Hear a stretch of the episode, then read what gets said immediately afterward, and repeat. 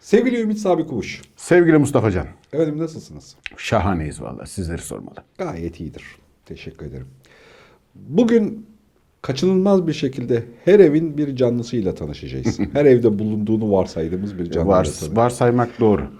Yani, Şeyde. Örümcekler. örümcekler. İlk soru geliyor bomba soru. Örümcek bir böcek mi? Örümcek bir böcek değildir. Peki o zaman örümcek nedir? Nedir? Örümcek biyolojik tabiriyle eklem bacaklılar dediğimiz içinde böceklerin de bulunduğu büyük grubun içinde böceklerden ayrılmış olan Arachnide grubunun içindeki örümcekler ve örümcek gibimsiler diye Türkçeleştireceğimiz büyükçe bir grubun üyeleridir. Ama böcek değildir. Böcekler de eklem bacaklıdır. Örümcekler de eklem bacaklıdır ama örümcek böcek değildir. En temel mesela ayrıştırıcı fark nedir böcekle örümcek arasında? Çünkü bana hepsi böcekmiş gibi geliyor. evet. Yani biraz küçükse üzerine basılabiliyorsa böcek diyoruz. Değil. kabukluysa falan yerden üzerinde hani sert bir Şimdi temel olarak ana ayrıştıkları nokta bizim böcekler dediğimiz grup Latince adı hexapoda. Daha önce bahsettik bundan. Yani altı bacaklıdır. Örümceklerse sekiz bacaklıdır. Bacaklarını sayarak Başka sekiz bacaklı canlı ki ne var? Yengeçler var. Onlar da eklem bacaklıdır. Tamam. İstir- Yengeçlerle akraba mıdır örümcek? Şey, tabii ki atasal olarak akrabadır. Ama Hepsi yakın akraba geldi. değil, uzak kuzen. Yani e, muhtemelen işte 300 milyon yıl önce falan birbirinden ayrılmış uzak kuzenler. Peki örümceklerle yakın akraba kim var mesela? Ne var? E, Böcekler var en yakın akraba. Çünkü şimdi istakozlar, yengeçler, örümcekler, işte kırkayaklar, böcekler bunların hepsinin ana çatı grubu eklem bacaklılar. Eklem bacaklılardan ayrıla ayrıla bunlar e, evrimleşiyorlar ve oluşuyorlar. Bunların hepsi birbiriyle akraba ama hani yakınlık, uzaklık, kuzenlik derecesi dersen böceklerle örümcekler uzaktan kuzenler. Acaba bundan kaynaklı mı? Yani genel olarak mesela böceklere böcek deriz ama örümcekler bir böyle kendilerine ait bir tuhaf karizması olan hayvanlardır ya. Yani tabii bu popüler kültürümüzün de çok etkisi yani. Hamam, Spider-Man. Tabii ki hamam böceği man diye bir şey yapmadılar adamlar. Spider-Man Karınca man. yaptılar. Aslında karınca adam var. Ant-Man var. evet. Ee, o işte Ama o da hiç karizmatik değil ne kadar zorlarsan zorla. Spider-Man kadar olmuyor. Ee, ama işte örümcekler bir kere atasal olarak çok eski canlılar, çok kadim canlılar. Biraz şeklinden bahsedersek hani böceklerle farkından örümceklerimiz dört çift ayağa sahip bunlar. Yani sekiz tane ayağı var. Temel olarak şeylerden, böceklerden temel farkı bu. Bundan çok kolaylıkla ayırt edebiliriz. O sekiz tane bacağın haricinde mesela yapısal olarak e, baş bölgesiyle, baş segmentiyle gövde segmenti örümceklerde birleşiktir. Arada böceklerdeki gibi bir ayrım yoktur. Toraksla yani göğüsle abdomen dediğimiz gövde birbirinden çok ince bir kanalla ayrılır. Türüne göre değişir bunun kalınlığı ama benzer boyuttaki başka canlılarda bu kadar incelik yoktur. O aradaki kanaldan işte sindirim borusu geçer, vücut sıvıları geçer falan filan. Onun haricinde örümceğin ön tarafında ağzına yakın yerde pediseller vardır. Buna ayağa çok benzer. Benzer olduğu için ona pedi yani ayak demişlerdir ama ayak değildir. Veya işte duyusal ayak diyorlar. Örümceklerde bu arada anten yoktur mesela enteresan bir şekilde. Böceklerde vardır çoğunda. Pediseller vardır. Pediseller duyu ayaklardır. Böyle üzerinde e, kıllar, tüyler vardır ve antenin normalde yapması gereken görevi bunlar yapar. Bütün türleri avcı türlerdir ve etobur türlerdir. Ha, bitkiyle beslenmiyorlar. Bitkiyle beslenmezler. Ee, yaklaşık olarak dünya üzerinde 43 binin üzerinde örümcek türü vardır. En büyüğü ne kadar Sami? Ee, günümüzde yaşayan en büyüğü bacaklar hariç gövde boyu 10 santimetreyi geçen Amazonlarda böyle yani ekvatora yakın yerlerde yaşayan türler var. Ya onlar peki mesela böyle küçük fareler falan öyle şeylerle besleniyorlar mı? Yani etçil derken neyi kastediyoruz? Küçük fareler tavuklara kadar beslenirler. Yani tabii koca bir tavuğu lüpletirler yani. Tavuk döner olarak bile değil yani bayağı. Bunun haricinde şimdi biz örümcekleri tabii ağ yapan, bütün örümcekler ağ yapıyor O zannediyoruz bölüme ayrıca geleceğim. O çok spesifik çünkü av, av- Tabii. avlanma metodu açısından. Yani en küçükleri gene işte milimetre boyunda olanlar var. En büyükleri de günümüzde yaşayanlar olarak gövde büyüklüğü 10 santimetreye kadar gelen hani bacaklarıyla beraber 30-35 santimetreye kadar büyüyen avcı örümcekler var. Bu kadar büyükleri genellikle ağ yapmazlar. Bunlar tuzak kuran veya saklanarak veya avını takip ederek sürekli avı yaparak avlananlardır. Mesela Amazonlarda yaşayan kuş örümcekleri vardır. E, Avustralya'da yaşayan türleri vardır. Tarantula diyoruz biz bunların hepsine ama tarantula değil. Halk içinde öyle bir simge isim olmuş. Mesela kuş örümceği bildiğin serçeden büyük, güvercinden küçük kuşları avlıyor. Balık avlayanları var. Ne bileyim su altında bir scuba diver gibi hava keseleri oluşturup balık avlayanları var. Böcek avlayanlar var. Oldukça avcı türlerdir ve hepsi de et Karada, havada, suda hiç ayırt etmeden. Tabii, tabii. Etçil avcılar yani. Yani bazı türleri vardır. Mesela deniz seviyesinde, deniz üzerinde yüzlerce kilometre seyahat edebilir havada ağlarını kullanarak. Mesela ıssız adalar vardır. Ya hiçbir canlının gitmesi mümkün değil. Gidersin orada örümcek görürsün. Bu yöntemle ağını kullanarak rüzgar sayesinde yüzlerce kilometre seyahat edebilen örümcekler var. Aslında bayağı hani bu oluşturdukları ağın kendisini ya da işte ihtiyaç duydukları duruma göre araçsallaştırmışlar bazı şeyleri o Tabii. zaman. Yani bu işte- söylediğin şey için bir tür ağdan yapılmış paraşüt gibi bir şeye ihtiyaç var. Öyle tahmin ediyorum Yani değil mi? ağdan bahsedeceksek o zaman şuradan başlamak lazım. Örümceklerin genelinde büyük bölümünde abdomenlerin alt tarafında 6 tane 3 çift 6 tane ipek salgılama organı vardır. Her bir nozülün, her bir musluğun e, içinde de yaklaşık 100 tane böyle başlık vardır. Belki hani televizyonlarda, sosyal medyada veya işte belgesellerde izlemişsinizdir. Bizim çelik halat yapan fabrikalar vardı. Böyle ince ince çelikleri alırlar. Önce bir tur attırırlar, ince yaparlar. Sonra birleştirirler. Aynı sistemle çalışır örümceğin de ağ yapımı. Her 100 nozülden çıkan ince iplikçikler önce kendi içinde bir iplikçik oluşur. Ondan sonra bunlar birleşerek ana iplikçi olur. İpektir aslında. Ee, ve Ya bu e, ya ipek böceğinin kozasını yaparken ki yaptığı ipekle aynı ipek mi yoksa aynı kimyasal yapıda değil ama ipek. Anladım. O da ipek. Yani bugün şey olsaydı hani bu kadar vahşi e, yaratıklar olmasaydı birbirlerine genetik manipülasyonla şu anda üzerinde çalışıyorlar. Bayağı da yol kat ettiler. İpek böceklerinden daha sağlam, daha estetik, daha güzel ipek üretilebilir örümceklerden. Fakat şöyle bir dezavantajı var. Hani dedik ya hem avcıdır hem etoburdur. Kendi türlerine karşı da öyledir. Bir iki, yani 43 bin türün içinde bir iki tane tür hariç koloni halinde birlikte yaşayabilen örümcek türü neredeyse yok. Birbirlerini de avlıyorlar. Peki Türkiye'de hangi aralıkta hangi tür örümcekler yaşıyor? Türkiye'de örümcekler konusunda zengin. Öyle hani 43 bin tür yok ama yani Anadolu topraklarında hani en bilinen 130-140 tane tür var. Bunlardan bir kısmı ağ yapan örümcekler, bir kısmı evlerde bizle beraber yaşayan ev örümcekleri, bir kısmı bozkırlarda, kurak iklimlerde yaşayan tuzakçı örümcekler. Mesela İstanbul'da şey var, kurt örümceği diye bir örümcek türü var. Anadolu'da yaygındır, İstanbul'da da var. Özellikle peyzaj alanlarında, biraz şehrin dışına çıktığınızda kenar etkisi olan böyle orman, bozkır, orman, çalılık sınırlarında yerlerde böyle küçük küçük 1 lira büyüklüğünde belki 1 liradan küçük şeyler görürsünüz. Çukurlar, delikler görürsünüz. Ee, genellikle mesela kurt örümceği yuvasıdır onlar. Onlar oraya şeyin içine girerler, yuvanın içine girerler. Yaklaşık 8-10 santimdir o yuvanın boyu. Önünden başka bir avın geçmesini beklerler. Ağ kurmazlar. Yakalarlar ve enteresan bir şekilde yerler. Yani yemeleri enteresan değil, yeme şekilleri de enteresandır onların. Ne e, en, onu enteresan yapan yeme şekillerini? Şu kabulle başlayalım. Örümceklerin tamamı zehirli örümceklerdir. Bazı örümcekler zehirleri bir nem sineğini etkiler. Bazı örümceklerin zehirleri bir atı öldürür. Böyle bir geniş skaladadır. Teorik olarak şöyle kabul ediliyor. Bizim zehir, özellikle örümceklerde zehir dediğimiz yapı aslında canlıların sindirim enzimleridir. Ne zaman nasıl ortaya çıktı tam bilmiyoruz ama sindirim enzimlerini mide içeriğinden çıkarıp dışarıya zerk ederek canlının av olan canlının ölmesine ya da ön sindirimin yapılmasına sebep olur. Örümcekler de bu şekilde çalışırlar. Herhangi bir avı yakaladığı zaman zehrini enjekte eder keliserlerinden. Çift delik çıkar genellikle de o yüzden. Yani arazide dolaşırken de size bir şey soktuğunda böyle yan yana birbirine yakın iki delik görürseniz bilin ki örümcektir bu. Zerk ettiği bu zehir avının iç organlarını tamamen sıvı hale getirir. Akabinde de ağzı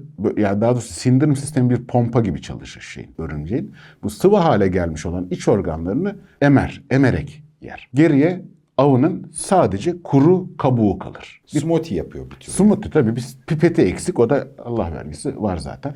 Yiyor. Yani bir sineği bile parçalayıcı bir ağız yapısına sahip değildir genellikle ağ yapan örümcekler. Peki zehirli örümceklerin mesela insanları bize etkileyebilecek ölçekte zehirli olanı Türkiye'de var mı? Tehlike yaratanları var ama öyle hani Avustralya'daki kara dul gibi, Latrodectus mactans gibi bütün dünyaya nam salmış çok tehlikeli örümcekler bizde çok fazla yok. Peki mesela evdeki örümceklerle alakalı biz bize dokunan tarafını bir şey yapalım çünkü çözümleyelim konunun. Evdeki örümceklerle alakalı çok duyarlı olmamız gerekiyor mu sence? Hayır, gerekmiyor. Özellikle insanlarla beraber yaşamayı öğrenmiş, insanların olduğu yerleri terk etmemiş örümcekler seçilim gereği bize zararı olan türler değil. Üstüne üstlük kültür olarak örümcek ve örümcek ağı bizde zaten saygı duyulan bir şeydir. Böyle yarı kutsal. O yüzden mesela Anadolu kırsalında çok önemli değilse örümcek ağı bozulmaz. Örümcek yuvası bozulmaz. Örümcek öldürülmez. Böyle bir yaklaşımımız da var. İki sebepten. Bir, anlatılarımızda çok önemli bir yeri var. Saygın kabul edilir. E, iki, evde yaşayan, bizle beraber yaşayan örümcekleri biz zaman içinde zaten elemişiz. Bize çok fazla zararı yok. Hatta sivrisinek gibi, karasinek gibi bizle beraber yaşamasını istemediğimiz canlıların avcısı olduğu için ben çocukluğumda çok yaptım mesela. Evde karasinek yakalayıp örümcek ağlarına attım beslensinler diye. Ve çok sık da görülen bir şey. Bu arada tabii zararı- maharetli bir hayvan. Tabii Aslında ki. bizdeki karşılığı da o yani örümcek ağı az komplike bir iş değil. Tabii, Yani oldukça bir komplike bir iş. Yani ve doğası gereği bunu biliyorlar. Bu arada örümcek ağları dünyanın her yerinde tüm türlerde ağ yapan örümceklerde tüm türlerde aynı mı? Değil. Hep- Tür, türün özelliklerini e, özelliklerini belirleyen bir şeydir ağ yapısı. Yani e, tür olarak değilse bile cins olarak herhangi bir ağdan o ağın hangi cins örümceğe ait olduğunu bulabilirsin. O yüzden her tür örümcek, her cins örümcek e, ağı birbirinden farklıdır. Benzerleri vardır ama farklıdır. Tabi burada biraz da belki şeyi anlatmak lazım. Bu kavramlar karışabiliyor. Tür nedir, cins nedir e, diye anlatmak Daha lazım. evvelden söyledik ama bence yeridir tekrar bir elden Şimdi e, biyolojide asli olarak temel taksonomik birim türdür. E, mesela biraz önce bir isim telaffuz ettim. Dedim ki Latrodectus mactans. E, biyolojide biz binominal adlandırma dediğimiz bir adlandırma sistemi kullanırız. Binominal, bi Latince iki demektir. Nom, nomal veya e, nomenklatör veya name'den geliyor kısacası. ikili adlandırma demektir. E, Cins dediğimizse ortak özelliğe sahip birbirinden farklı türlerin oluşturulduğu hayali bir gruptur. Mesela Latrodectus mactans dediğimizde 3 aşağı 5 yukarı Latrodectus cins cinsine ait bilmem kaç tane tür vardır. O sondaki mactans değişir türe göre. Sadece cinsten bahsediyorsak Latrodectus sp nokta diye yazarız. Latrodectus cinsine ait bütün türleri içeriyor demektir bu. Ve taksonomi bu şekilde işte aleme kadar, hayvanlar alemine kadar giden bir sistematiktir. Ama asli olan türdür. Türün altındakiler ve türün üstündekiler sıralama olarak bilimin ortak özelliklere göre bu türleri bir araya getirdiği hayali e, gruplardır. Bir, birkaç tane örnek verir misin? Mesela cins örneği var. En çok bildiğimizden örnek vereyim. Biz insan olarak Homo sapiens türüyüz. Homo sapiens türünün cinsi Homo cinsi. Homo sp dediğimiz zaman Homo erectus, Homo neanderthalis, Homo sapiens bunların hepsini içerir. Homo insansı demek, insansıların altındaki işte tüm erektusu, neandertali İşte dik vesaire. duran insan, düşünen insan. mağara insanı Gibi. falan. Ee, birazcık da aile hayatlarıyla ilgilenelim sevgili örümceklerin. Nasıl Tabii yerler, ne içerler, nasıl flört ederler. Yani çift olarak yaşamıyorlar, tekil yaşıyorlar. Dişi ve erkek ayrı ayrı mı avlanıyor? Dişi ve erkek ayrı ayrı avlanır. İstisnası olduğu söyleniyor. Çok muallak da onlar ama e, çok avcı, çok saldırgan türler oldukları için kendi türleriyle de bir arada, türdeşleriyle de bir arada bulunamazlar. Eşeysel dimorfizm vardır. Mesela dişi örümcekler erkek örümceklere göre biraz daha iridir. Üzerindeki desenler biraz daha değişiktir. Çok fazla tür olduğu için sanki bütün örümceklerdeymiş gibi anlatıyorum. Mazur görün. Çiftleşme döneminde erkekle dişi bir araya gelirler. Ama genel olarak, genel kabul olarak çiftleşme sonrası dişi örümcek erkek örümceği yer. Her türde mi? Bu karadulda falan böyle oluyor. Yani hemen yakalayabilirse eğer ama hani dedim ya 40, 43 bin tane tür var. Birbirlerinden böyle ufak ayrımları olan farklı davranış şekilleri vardır ama genel kabul böyledir. Dişi erkeğini yer. Ama buna istisna olanları vardır. Mesela çiftleşmek için dişi örümceğe hediye getiren erkekler vardır. Kafaları çalışıyor. Hani canlı bir yem getiriyor veya yeni öldürülmüş bir e, böcek getiriyor. Dişi onu yerken o çiftleşiyor, kaçıyor becerebilirse. Hani bu, bu tür davranışlar da var. Peki yani mesela birbirlerini seçiyorlar mı? Yani mesela dişi erkekle her erkekle her olası erkekle beraber oluyor mu yoksa bir seçki var mı? Seçki var tabii. Biz buna e, örümceğin dansı diyoruz. Çiftleşmek için dişi örümceğe yaklaşan erkek örümcek öncelikle bir kere kendisinin av olmadığını belirtmesi lazım. O yüzden genellikle pedisellerini ve ön ekstremitelerini kaldırıp bir ritüel yapar. Bence önce sosyal medyada hayatımız tehlike gidiyorum arkadaşlar diye bir mesaj atıyor ve yola çıkıyor. gibi. Bu örümceğin dansı. ayaklarını kaldırıyor ve bir dans yapıyor. Bir dans yapıyor. Türüne göre değişiyor ama hani örümceğin dansı deniyor buna. Erkekler kendini beğendirmek için ve av olmadığını, çiftleşmek için geldiğini belirtmek için böyle bir örümceğin dansı dedikleri ritüelleri var. Ee, enteresan olan çiftleşme ritüellerinden bir tanesi de şudur. Ee, erkek önce pediselleriyle kendisinden sperm sağar. Sağma yapar ve pedisellerini de toplar. Sonra bunun üzerine kendi örümcek ağını, ipiğini boşaltarak bir ne derler ona e, bir yapı oluşturur Hediye. hediye demeyelim Hediye de paketi. kandırmaca diyelim. Hile yapalım. Hani çiftleşmek için e, gerekli pozisyonu almaktansa spermini dış- dışarıda biriktirip birçok türde dişi örümceğe hediyesini verip yemini verip o yemle uğraşırken pediselleriyle sperm olan o topçuğu dişi örümceğin üreme bölgesine enjekte eder. Bildiğin enjekte eder. Zamanında yapabildi. Yetenekli kaç. Yapamadı. Zaten örümcek ya erkeğini yiyor ya da işte elindeki hediyeyi bitirdikten sonra dönüp onu da yiyor. Yani aslında tüp bebek mevzusunu örümcekler yüz binlerce yıl öncesinde çözmüşler. Milyonlarca yıl öncesinde. Milyonlarca yıl öncesinde çözmüşler. Çözmüşler. Anladığım bu yani hani şeyden. Ee, tabii tekrar şeyi hatırlatmak lazım. Çok fazla tür var. Her birinin birbirinden uzak yakın davranışları var ama genel kabul olarak sanki bütün özellikler bir örümcekte toplanmış gibi bir e, karikatür çiziyoruz. Anladım. Ee, peki neden yiyor e, üremek için erkeği ya? Ben azıcık o bölüme melodramik baktım bir şeyde. Yani. Birçok aslında böcek türü, avcı böcek türünde var. Mesela peygamber develerinde, mantislerde de var. O örümceklerde de var. Bu avcı olmakla ilgili bir şey. Babasını tanımam diyor. Tanımıyor yani kendi yavruları bile yeterince büyüyüp de yuvadan ayrıldığı zaman kendi yavrusunu bile tanımıyor. Yani e, şeye bir araya iki birey bir araya geldiği zaman ya çiftleşecek ya yiyecek. Kendi türlerini yiyor. Yamyamlık var birçoğunda.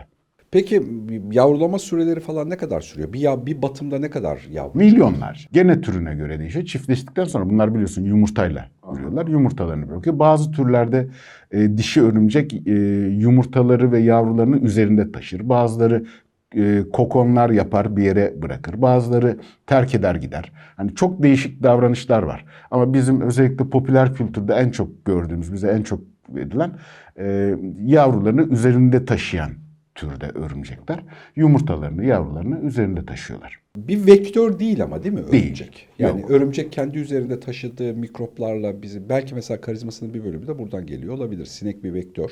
Tabii. Ama yani karınca ya da örümcek bir vektör değil. Değil. Yani onlardan biz hastalık kapmıyoruz. Kapmıyoruz. bize. Yani o yani zehirlilik oranına göre bize göz bize karşı olan tehlikesi bambaşka. Zehriyle ilgili bir şey yok. Ee, ama herhangi bir vektörsel şeyi yok. Yani hastalık taşımıyor. Hatta birçok yararlı tarafı da var.